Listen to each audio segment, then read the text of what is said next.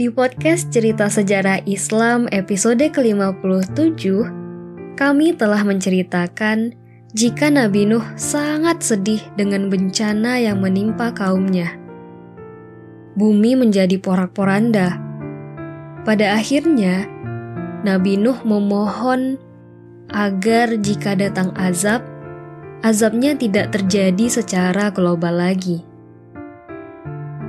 Teman-teman, karena rasa sayangnya, Allah kemudian mengabulkan permintaan Nabi Nuh. Allah berjanji kepada Nabi Nuh bahwa tidak akan mengulangi lagi terjadinya badai topan banjir yang dahsyat pada penduduk bumi. Allah menjadikan pelangi pada gumpalan awan sebagai peringatan atas janjinya kepada Nabi Nuh. Ibnu Abbas pernah menyebutkan jika pelangi hadir sebagai tanda keselamatan dari bahaya tenggelam.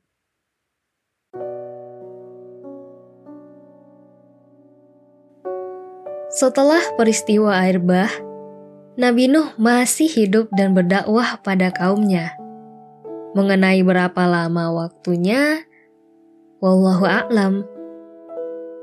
Menjelang wafat, Nabi Nuh memberikan amanat pada anak cucu dan kaumnya. Nabi Muhammad Shallallahu Alaihi Wasallam pernah bersabda bahwa Nabi Nuh berkata, Sesungguhnya aku berwasiat kepadamu berupa perintah tentang dua hal dan larangan berupa dua hal.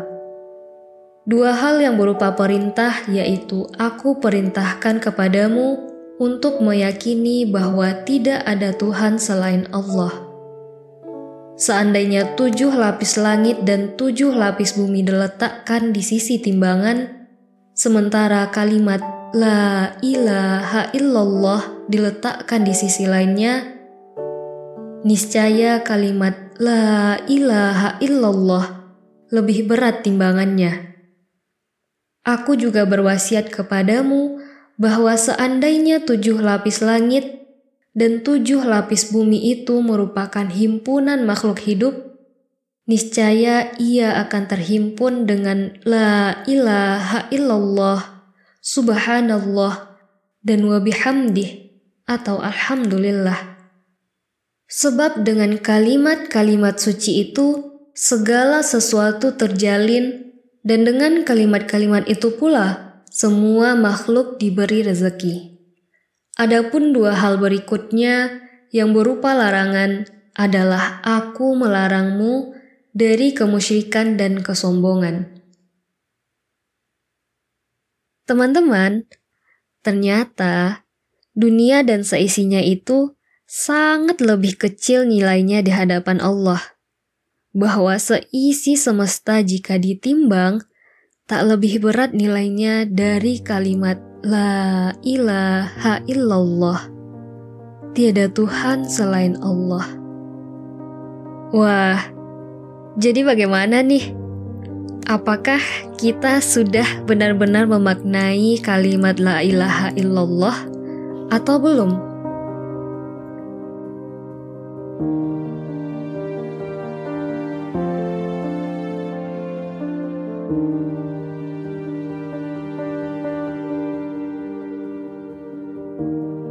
Setelah mendengar cerita dari Rasulullah Shallallahu Alaihi Wasallam mengenai pesan Nabi Nuh tersebut, salah seorang sahabat lalu bertanya,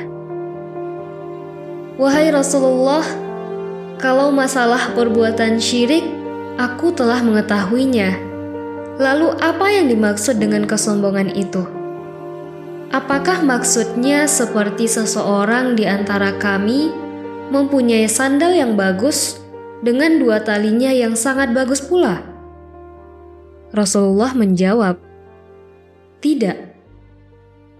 Ia kembali bertanya, "Apakah karena perhiasan yang dipakai oleh seseorang di antara kami?" Rasulullah menjawab, "Tidak."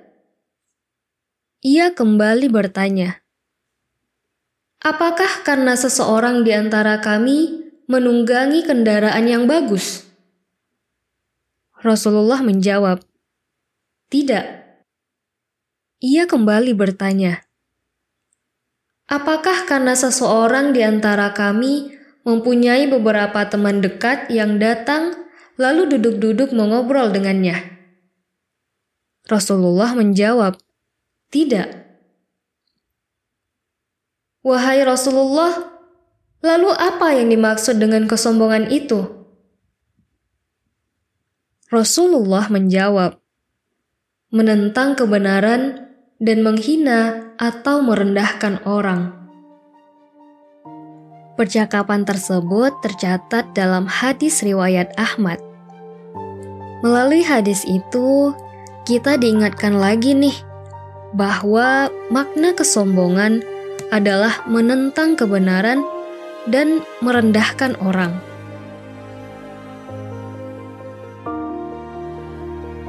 Dari serial terakhir kisah Nabi Nuh ini, banyak hal yang bisa kita jadikan pelajaran. Semoga kita bisa tetap dan terus mengingat amanat Nabi Nuh ya. Semoga kita selalu dapat menjunjung tinggi dan memaknai kalimat La ilaha illallah. Semoga kita dijauhkan dari sifat sombong, karena sifat sombong ini amat sangat berbahaya. Sebagai penutup serial kisah Nabi Nuh, yuk kita baca Quran Surat As-Sofat ayat 78 sampai 82. أعوذ بالله من الشيطان الرجيم. بسم الله الرحمن الرحيم.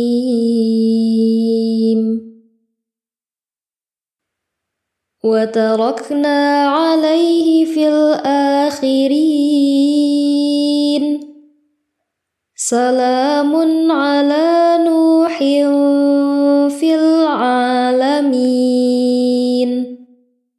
Inna kadhalika najazil muhsinin. Innahu min ibadinal mu'minin. Thumma aghraqnal akharin. Dan kami abadikan untuk Nuh pujian di kalangan orang-orang yang datang kemudian. Kesejahteraan kami limpahkan atas Nuh di seluruh alam. Sungguh, demikianlah kami memberi balasan kepada orang-orang yang berbuat baik. Sungguh, dia termasuk di antara hamba-hamba kami yang beriman. Kemudian kami tenggelamkan yang lain.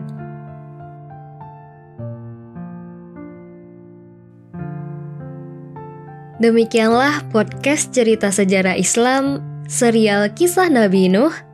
Sekian dari kami. Wassalamualaikum warahmatullahi wabarakatuh.